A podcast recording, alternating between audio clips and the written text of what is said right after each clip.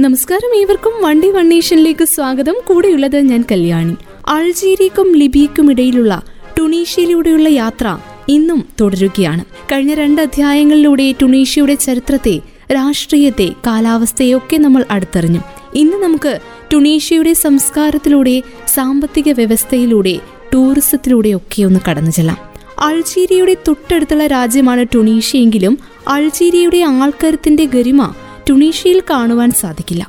എന്നാൽ യൂറോപ്പിലേക്ക് തുറന്ന വാതായനത്തിന്റെ ലിബിയൻ ചരിത്രത്തിന് ടുണീഷ്യയുടെ യൗവനത്തിന്റെ തിളപ്പായിരുന്നു. തൊണ്ണൂറ്റിയെട്ട് ശതമാനം അറബികളുള്ള ഒരു രാജ്യത്ത് ചുവപ്പിൽ വെളുത്ത നക്ഷത്രമുള്ള പതാക മെഡിറ്ററേനിയൻ തീരത്ത് ഏകദേശം രണ്ടു നൂറ്റാണ്ടായി ഉയർന്നു പറക്കുന്നു. മെഡിറ്ററേനിയൻ ടൂറിസത്തിലൂടെയാണ് രാജ്യത്തിന്റെ ഖജനാവ് നിറയുന്നത്. രണ്ടായിരത്തി ഒൻപതിൽ വേൾഡ് ഇക്കണോമിക് ഫോറം ആഫ്രിക്കയിലെ ഏറ്റവും മത്സരാധിഷ്ഠിത സമ്പദ് വ്യവസ്ഥയായി റാങ്ക് ചെയ്യപ്പെട്ട രാജ്യമാണ് ടുണീഷ്യ. കയറ്റുമതി അധിഷ്ഠിത രാജ്യമാണ് ടുണീഷ്യ. ആയിരത്തി തൊള്ളായിരത്തി തൊണ്ണൂറുകളുടെ തുടക്കം മുതൽ ശരാശരി അഞ്ച് ശതമാനം ജി ഡി പി വളർച്ചയിൽ മുന്നോട്ടു പോയിക്കൊണ്ടിരുന്ന രാജ്യത്തിനേറ്റ ഇടിയാണ് രാഷ്ട്രീയ അഴിമതികളുടെ തുടർക്കഥകൾ. രാഷ്ട്രീയ ബന്ധമുള്ള ഉന്നതർക്ക് നേട്ടമുണ്ടാക്കുന്ന തരത്തിൽ അഴിമതി രാജ്യത്ത് വേരുകൾ ആഴ്ത്തി തുടർന്നു. കൈക്കൂലി ഓഫീസിന്റെ ദുരുപയോഗം കൊള്ളയടിക്കൽ ഇവയുൾപ്പെടെ നിരവധി അഴിമതികളെ കുറ്റകരമായി കാണുന്നുണ്ടെങ്കിലും ഇരുചെവി അറിയാതെയും അറിഞ്ഞും അഴിമതി നടക്കുന്നു. പൂർണമായും ടുണീഷ്യയിൽ അഴിമതി വിരുദ്ധ ചട്ടക്കൂട് ഫലപ്രദമായി നടപ്പാക്കപ്പെടുന്നില്ല. രണ്ടായിരത്തി പതിനാറിൽ നാൽപ്പത്തിയൊന്നാം സ്കോറോടെ ടുണീഷ്യ ഏറ്റവും അഴിമതി കുറഞ്ഞ വടക്കേ ആഫ്രിക്കൻ രാജ്യമായി റാങ്ക് ചെയ്യപ്പെട്ടുവെങ്കിലും ഇനിയും ഈ വിഷയത്തിൽ മുന്നോട്ടു പോകുവാൻ ടുണീഷ്യ കാതങ്ങൾ സഞ്ചരിക്കേണ്ടിയിരിക്കുന്നു. ടുണീഷ്യയുടെ സമ്പദ് വ്യവസ്ഥയെക്കുറിച്ച് പറഞ്ഞു വന്നത് മുഴുവൻ അഴിമതികളെക്കുറിച്ചായിപ്പോയി. സമ്പദ് വ്യവസ്ഥയിലേക്ക് വരുമ്പോൾ വൈവിധ്യമാണ് ടുണീഷ്യയുടെ സമ്പദ് വ്യവസ്ഥ ടുണീഷ്യക്ക് കൃഷി ഖനനം ഉൽപാദനം പെട്രോളിയം ഉൽപ്പന്നങ്ങൾ തുടങ്ങി വൈവിധ്യമാർന്ന സമ്പദ് വ്യവസ്ഥ കൊണ്ട് സമ്പന്നമാണ് ഈ രാജ്യം. ജി ഡി പിയുടെ പതിനൊന്ന് പോയിന്റ് ആറ് ശതമാനം കാർഷിക മേഖല. വ്യവസായം ഇരുപത്തിയഞ്ച് പോയിന്റ് ഏഴ് ശതമാനം. മറ്റ് സേവനങ്ങൾ അറുപത്തിരണ്ട് പോയിന്റ് എട്ട് ശതമാനം. വ്യവസായിക മേഖല പ്രധാനമായും കേന്ദ്രീകരിച്ചിരിക്കുന്നത് വസ്ത്രങ്ങളുടെയും പാദരക്ഷകളുടെയും നിർമ്മാണം കാർ ഭാഗങ്ങളുടെ നിർമ്മാണം ഇലക്ട്രിക് യന്ത്രങ്ങൾ എന്നിവയാണ്. കഴിഞ്ഞ ദശകത്തിൽ ടുണീഷ്യക്ക് ശരാശരി അഞ്ച് ശതമാനം വളർച്ച കൈവരിച്ചുവെങ്കിലും യുവാക്കൾക്കിടയിൽ ഉയർന്ന തൊഴിലില്ലായ്മ ഇന്നും രാജ്യത്തിന്റെ ഒരു പ്രതിസന്ധിയായി തുടരുകയാണ്. യൂറോപ്യൻ യൂണിയൻ ടുണീഷ്യയുടെ ആദ്യത്തെ വ്യാപാര പങ്കാളിയാണ്. ഇന്നും അത് അങ്ങനെ തുടരുന്നു. മെഡിറ്ററേനിയൻ മേഖലയിൽ യൂറോപ്യൻ യൂണിയന്റെ ഏറ്റവും സ്ഥാപിതമായ വ്യാപാര പങ്കാളികളിൽ ഒന്നാണ് ടുണീഷ്യ. യൂറോപ്യൻ യൂണിയന്റെ മുപ്പതാമത്തെ വലിയ വ്യാപാര പങ്കാളി.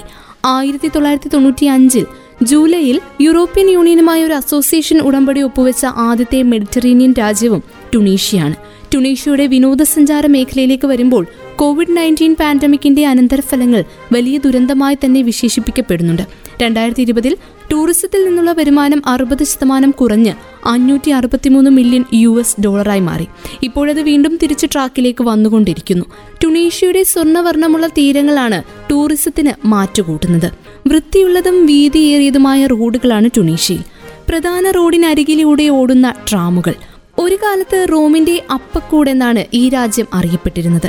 പിൽക്കാലത്ത് അറബ് അധീനതയിലേക്ക് വിധേയമായതിന്റെ മാറ്റം വ്യക്തമാക്കുന്ന നഗര കാഴ്ചകൾ കാണാൻ ദൂരസ്ഥലങ്ങളിൽ നിന്നും എത്തുന്ന സഞ്ചാരികൾക്കായി ടുണീഷ്യ ഒരുക്കി വയ്ക്കുന്നു രണ്ട് സംസ്കാരവും മെഡിറ്ററേനിയൻ കാലാവസ്ഥയും കൊണ്ട് സുന്ദരമാണ് തലസ്ഥാന നഗരമായ ടുണിസ്.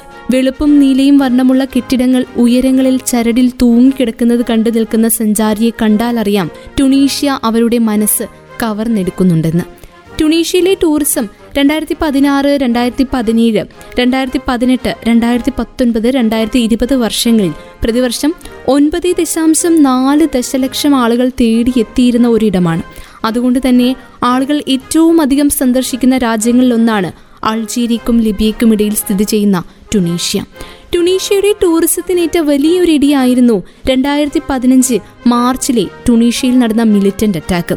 രണ്ടായിരത്തി പതിനഞ്ച് മാർച്ച് പതിനെട്ടിന് ടുണീഷ്യൻ തലസ്ഥാനമായ ടൂണിസിലെ ബാർഡോ നാഷണൽ മ്യൂസിയത്തിലാണ് ആക്രമണങ്ങൾ ഉണ്ടായത്.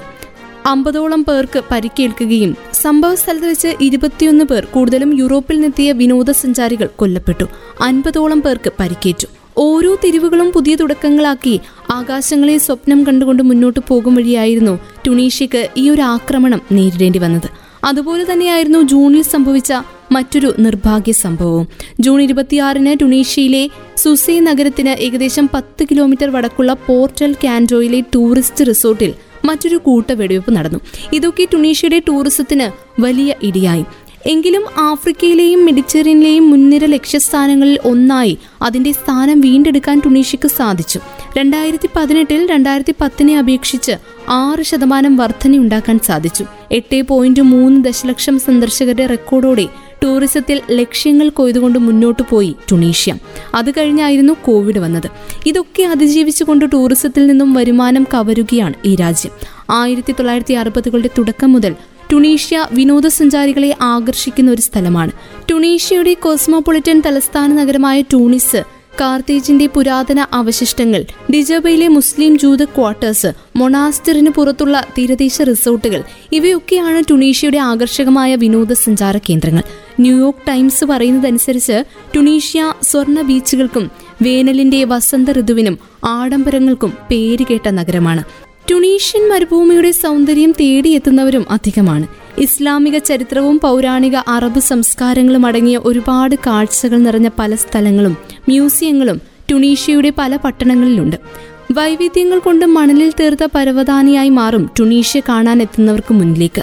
നഗരത്തിന്റെ അതിർത്തികൾ കഴിഞ്ഞാൽ മണൽപ്പരപ്പിന്റെ സൗന്ദര്യം ആവോളം ആസ്വദിക്കാൻ എത്തുന്നവർ ഏറെ. രാജ്യത്തെ ഒരു പ്രധാന വിനോദസഞ്ചാര കേന്ദ്രത്തെ പ്രതിനിധീകരിക്കുന്നുണ്ട് മരുഭൂമികൾ. മരുപ്പച്ചകൾ പ്രാകൃതമായ പരിസ്ഥിതിയുടെ വരണ്ടതിലേക്കും സഹാറൻ മൺകൂണകളിലെ ചൂടുള്ള വെയിലിലേക്കും കുറച്ച് പച്ചപ്പുകളും തണലും ചേർക്കുന്നുണ്ട്. ടുണീഷ്യയിലെ അറബ് അധിനിവേശത്തിനു ശേഷം വർദ്ധിച്ചു വരുന്ന ജനസംഖ്യ ന്യൂമീഡിയൻ പ്രദേശങ്ങളായ മെഡിനൈൻ ടാറ്റോയിൻ ടോസൂർ എന്നിവിടങ്ങളിലെ വരണ്ട അന്തരീക്ഷത്തിൽ സ്ഥിരതാമസമാക്കി.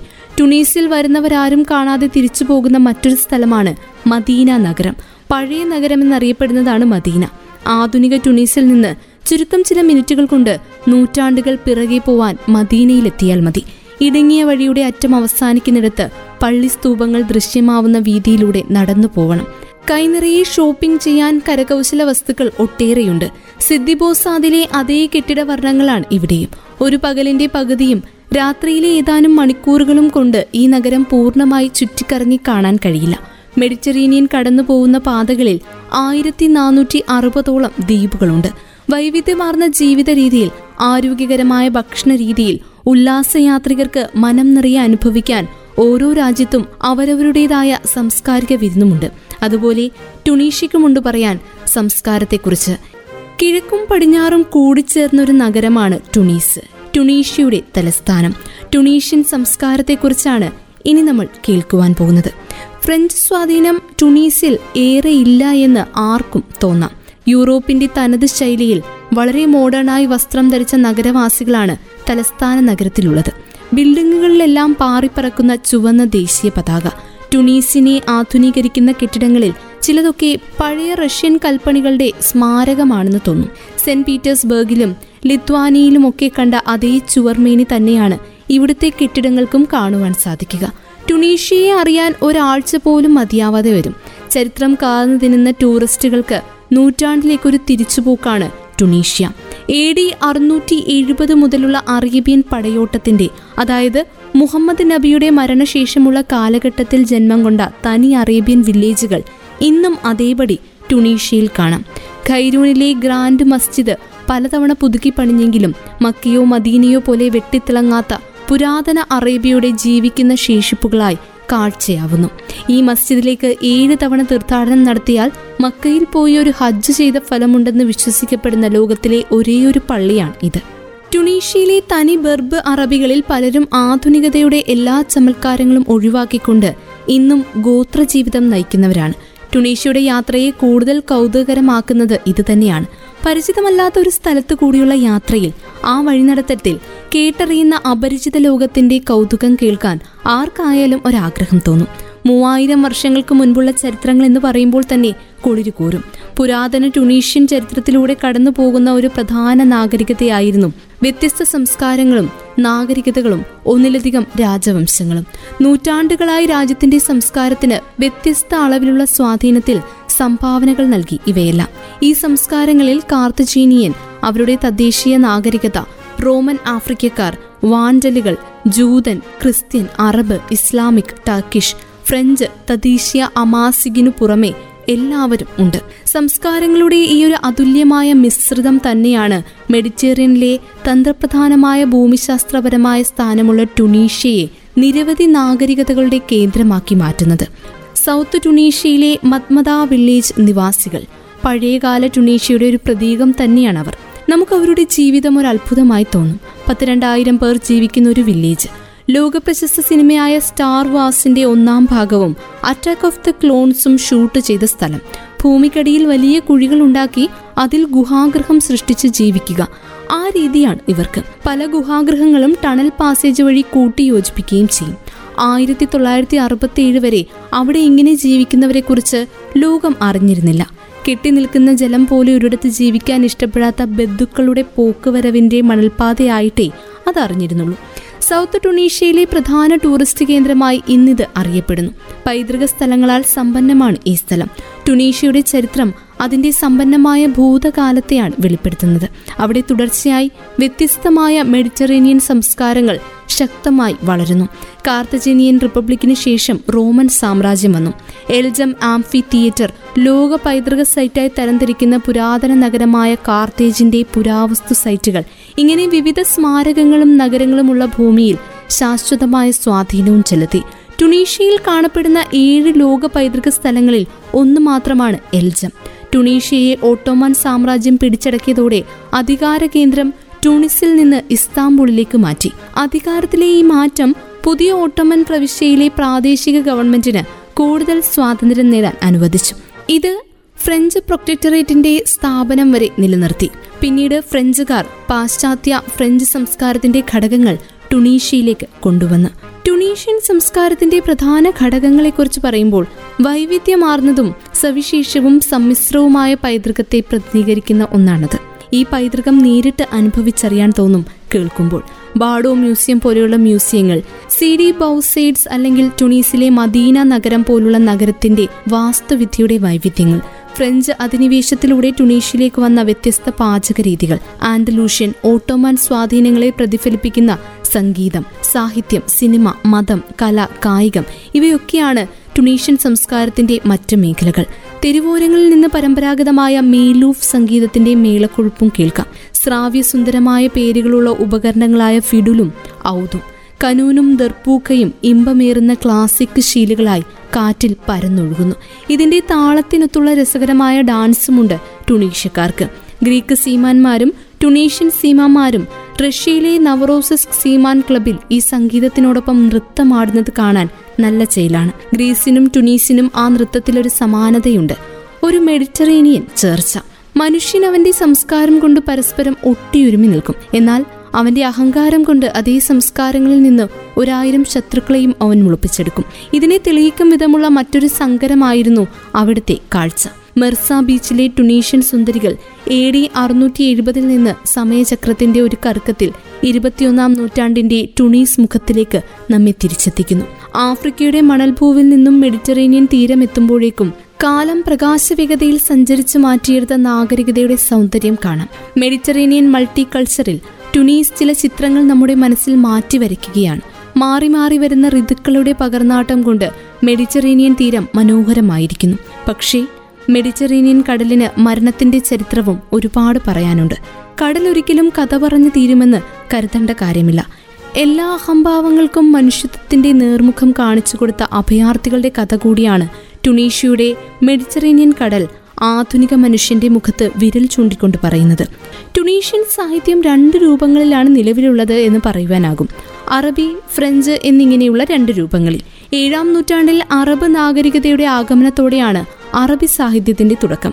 ആയിരത്തി എണ്ണൂറ്റി എൺപത്തി ഒന്ന് മുതൽ ഫ്രഞ്ച് പ്രൊക്ടറേറ്റിൽ അവതരിപ്പിക്കപ്പെട്ട ഫ്രഞ്ച് സാഹിത്യത്തെക്കാൾ ഏറ്റവും മുന്നിട്ട് നിൽക്കുന്നത് അറബ് സാഹിത്യമാണ്. പത്തൊൻപതാം നൂറ്റാണ്ടിന്റെ അവസാനത്തിലും ഇരുപതാം നൂറ്റാണ്ടിന്റെ ആരംഭത്തിലും ഫ്രഞ്ച് സംരക്ഷിത കാലഘട്ടത്തിലാണ് ടുണീഷ്യയുടെ സംസ്കാരത്തിന്റെ ഏറ്റവും വലിയ സ്വാധീന ഘടകമായ തിയേറ്റർ വികസിപ്പിച്ചെടുത്തത്.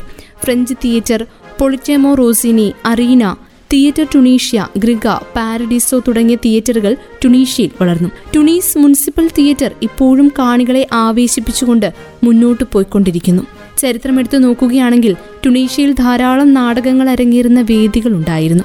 പത്തൊൻപതാം നൂറ്റാണ്ടിന്റെ അവസാനത്തിലും ഇരുപതാം നൂറ്റാണ്ടിന്റെ തുടക്കത്തിലും ഫ്രഞ്ച് സംരക്ഷിത കാലഘട്ടത്തിലാണ് ടുണീഷ്യൻ തിയേറ്റർ വികസിപ്പിച്ചെടുത്തത്. French theatre Politeama Rossini Arena theatre Paradiso ഈ തിയേറ്ററുകളിൽ പലതും തീപിടുത്തത്തിൽ നശിച്ചുപോയി. കുറെ തിയേറ്ററുകൾ അതുപോലെ പ്രവർത്തനം നിലച്ചു പൂട്ടിപ്പോയി ഇപ്പോഴും സജീവമായി തുടരുന്ന ഒരേയൊരു തിയേറ്റർ ടുണീസ് മുനിസിപ്പൽ തിയേറ്ററാണ്. ഒരു നൂറ്റാണ്ടിലേറെയായി Sarah Bernhardt Pauline Carton Gerard Philipe Jean Marais തുടങ്ങിയ ടുണീഷ്യൻ അന്തർദേശീയ നാടക രംഗങ്ങളിലെ വലിയ ഇതിഹാസങ്ങൾ ഈ തിയേറ്ററിന് ആതിഥേയത്വം വഹിച്ചിട്ടുണ്ട്. നവംബർ ഏഴ് ടുണീഷ്യൻ ദേശീയ നാടക ദിനമായാണ് കണക്കാക്കപ്പെടുന്നത്. ആയിരത്തി തൊള്ളായിരത്തി അറുപത്തിരണ്ട് നവംബർ ഏഴിനാണ് ടുണീഷ്യൻ പ്രസിഡന്റ് ഹബീബ് ബെർഗുയിബ നാടകത്തിന് വേണ്ടി ടുണീഷ്യയുടെ സംസ്കാരത്തിന്റെ ഭാഗമാണ് നാടകമെന്ന് പറഞ്ഞുകൊണ്ടുള്ള വിഖ്യാത പ്രസംഗം നടത്തിയത്. അദ്ദേഹത്തിന്റെ സഹോദരൻ മുഹമ്മദ് ബഹുബ ഒരു നാടകകൃത്ത് കൂടിയായിരുന്നു. നാടകം എന്നത് ടുണീഷ്യയെ സംബന്ധിച്ച് ടുണീഷ്യൻ സംസ്കാരത്തിന് സഞ്ചരിക്കാൻ ചിറകുകൾ നൽകിയ ഒരു കലയാണ്. സംസ്കാരം പ്രചരിപ്പിക്കുന്നതിനുള്ള ശക്തമായ മാർഗമായും ജനകീയ വിദ്യാഭ്യാസത്തിന്റെ ഏറ്റവും ഫലപ്രദമായ മാർഗമായും ടുണീഷ്യ കണക്കാക്കി പോന്നു. അന്നു മുതലാണ് നവംബർ ഏഴ് ടുണീഷ്യൻ ദേശീയ നാടക ദിനമായി കണക്കാക്കപ്പെടുന്നതും ആഘോഷപൂർവം കൊണ്ടാടുകയും ചെയ്യുന്നതും. ആകർഷകമായ പല ഉത്സവങ്ങളുടെ നാട് കൂടിയാണ് ടുണീഷ്യ. വേനൽ ചൂടിൽ നാടും നഗരവും ചുട്ടുപൊള്ളുമ്പോൾ പോലും ടുണീഷ്യയിൽ വ്യത്യസ്തമായ പല ഉത്സവങ്ങളും ഇടതടവില്ലാതെ നടക്കും. ലോകമെമ്പാടുമുള്ള താരങ്ങളും ബാൻഡുകളും ആതിഥേയത്വം വഹിക്കുന്ന അറബ് ലോകത്തെ ഏറ്റവും പ്രധാനപ്പെട്ട ഉത്സവമായ കാത്തേജിലെ international festival Tabarka jazz festival തുടങ്ങി വേനൽക്കാലത്ത് നടക്കുന്ന ഉത്സവങ്ങൾ അനേകമാണ്. ദേശീയ അന്താരാഷ്ട്ര തലത്തിൽ പ്രാദേശികമായും നൂറുകണക്കിന് ഉത്സവങ്ങളാണ് ടുണീഷ്യയിൽ നടക്കുന്നത്. സംഗീതവും നാടക ഉത്സവങ്ങളും ദേശീയ സാംസ്കാരിക രംഗത്ത് ആധിപത്യം പുലർത്തുന്നു. വർഷം തോറും വേനൽക്കാലത്ത് നിരവധി ഉത്സവങ്ങൾ നടക്കുന്നു. ജൂലൈയിൽ കാർത്തേജ് ഇന്റർനാഷണൽ ഫെസ്റ്റിവൽ ജൂലൈ അവസാനം മുതൽ ഓഗസ്റ്റ് ആദ്യം വരെ മഹ international festival of arts July August മാസങ്ങളിൽ ഹമമെറ്റ് അന്താരാഷ്ട്ര ഉത്സവം. കാർത്തേജ് തിയേറ്റർ ഫെസ്റ്റിവലിനൊപ്പം എല്ലാ വർഷവും ഒക്ടോബർ നവംബർ മാസങ്ങളിൽ കാർത്തേജ് ഫിലിം ഫെസ്റ്റിവൽ നടക്കുന്നു. മഗ്രിബ് ആഫ്രിക്ക മിഡിൽ ഈസ്റ്റ് എന്നിവിടങ്ങളിൽ നിന്നുള്ള സിനിമകൾ പ്രദർശിപ്പിക്കുന്നതിനായി ടുണീഷ്യൻ സാംസ്കാരിക മന്ത്രി ആയിരത്തി തൊള്ളായിരത്തി അറുപത്തി ആറിലാണ് ആദ്യമായി ഇതുപോലെ ഒരു വേദി ഒരുക്കി കൊടുക്കുന്നത്. ടുണീഷ്യൻ മരുഭൂമിയുമായി ബന്ധപ്പെട്ട സാംസ്കാരിക പാരമ്പര്യങ്ങളെ ബഹുമാനിക്കുന്ന സഹാറയുടെ അന്താരാഷ്ട്ര ഉത്സവം ഡിസംബർ അവസാനമാണ് ആഘോഷിക്കുന്നത്. ഇത് ലോകമെമ്പാടുമുള്ള നിരവധി വിനോദസഞ്ചാരികളെയും സംഗീതജ്ഞരെയും ആകർഷിക്കുന്നു. ടുണീഷ്യയിലെ ഏറ്റവും ജനപ്രിയമായ കായിക വിനോദം ഫുട്ബോളാണ് ദി ഈഗിൾസ് ഓഫ് കാത്തേജ് എന്നും അറിയപ്പെടുന്ന ടുണീഷ്യൻ ദേശീയ ഫുട്ബോൾ ടീം ടുണീഷ്യയിൽ നടന്ന രണ്ടായിരത്തി നാല് ആഫ്രിക്കൻ കപ്പ് ഓഫ് നേഷൻസ് നേടിയിരുന്നു. പിന്നീട് രണ്ടായിരത്തി അഞ്ച് ജർമ്മനിയിൽ നടന്ന ഫിഫ കപ്പ് ഓഫ് കോൺഫെഡറേഷനിലും അവർ ആഫ്രിക്കയെ പ്രതികരിച്ചു പക്ഷേ അവർക്ക് ആദ്യ റൗണ്ടിനപ്പുറം പോകാൻ കഴിഞ്ഞില്ല. എങ്കിലും കലയ്ക്കൊപ്പം കായിക ലോകത്തെയും ചേർത്ത് പിടിച്ചുകൊണ്ട് സഞ്ചരിക്കുകയാണ് ടുണീഷ്യ. ടുണീഷ്യ രാജ്യത്തിന്റെ തലപ്പത്തുള്ളത് president Kais Saied prime minister Najla Bouden എന്നിവരാണ്. ടുണീസാണ് പ്രധാന നഗരവും തലസ്ഥാനവും. ആഫ്രിക്കൻ വൻകരയിലെ അറബ് റിപ്പബ്ലിക് രാജ്യമായ ടുണീഷ്യയിലൂടെയാണ് ഇന്നത്തെ വൺ ഡേ വൺ നേഷൻ യാത്ര ചെയ്തത്. റിപ്പബ്ലിക് ഓഫ് ടുണീഷ്യ എന്ന് ഔദ്യോഗികമായി അറിയപ്പെടുന്ന ടുണീഷ്യ ആഫ്രിക്കയിലെ വടക്കേ അറ്റത്തെ രാജ്യമാണ്. വടക്കേ ആഫ്രിക്കയിലെ മഗ്രബ് എന്ന സ്ഥലത്താണ് ആഫ്രിക്കയുടെ ടുണീഷ്യ സ്ഥിതി ചെയ്യുന്നത്. പടിഞ്ഞാറ് തെക്ക് പടിഞ്ഞാറ് അൾജീരിയ തെക്ക് കിഴക്ക് ലിബിയ വടക്കും കിഴക്ക് ഭാഗത്തും മെഡിറ്ററേനിയൻ കടലിനാൽ ചുറ്റപ്പെട്ട് കിടക്കുന്ന ടുണീഷ്യയിൽ പതിനൊന്ന് ദശലക്ഷമാണ് ജനസംഖ്യ. ഒരു ലക്ഷത്തി അറുപത്തി മൂവായിരത്തി അറുന്നൂറ്റി പത്ത് ചതുരശ്ര കിലോമീറ്ററിൽ വ്യാപിച്ചു കിടക്കുന്ന ഭൂമിയാണ് ടുണീഷ്യയുടേത്. ആ ഭൂമിയിലൂടെയുള്ള വണ്ടി ഡേ യാത്ര ഇന്നിവിടെ അവസാനിക്കുകയാണ്. ലോകസഞ്ചാരത്തിൽ ഇനി മറ്റൊരു രാജ്യത്തിലേക്ക് പോകാം അടുത്ത വണ്ടി day one കേട്ടുകൊണ്ടേയിരിക്കും radio Mangalam ninety one point two നാടിനൊപ്പം നേരിനൊപ്പം.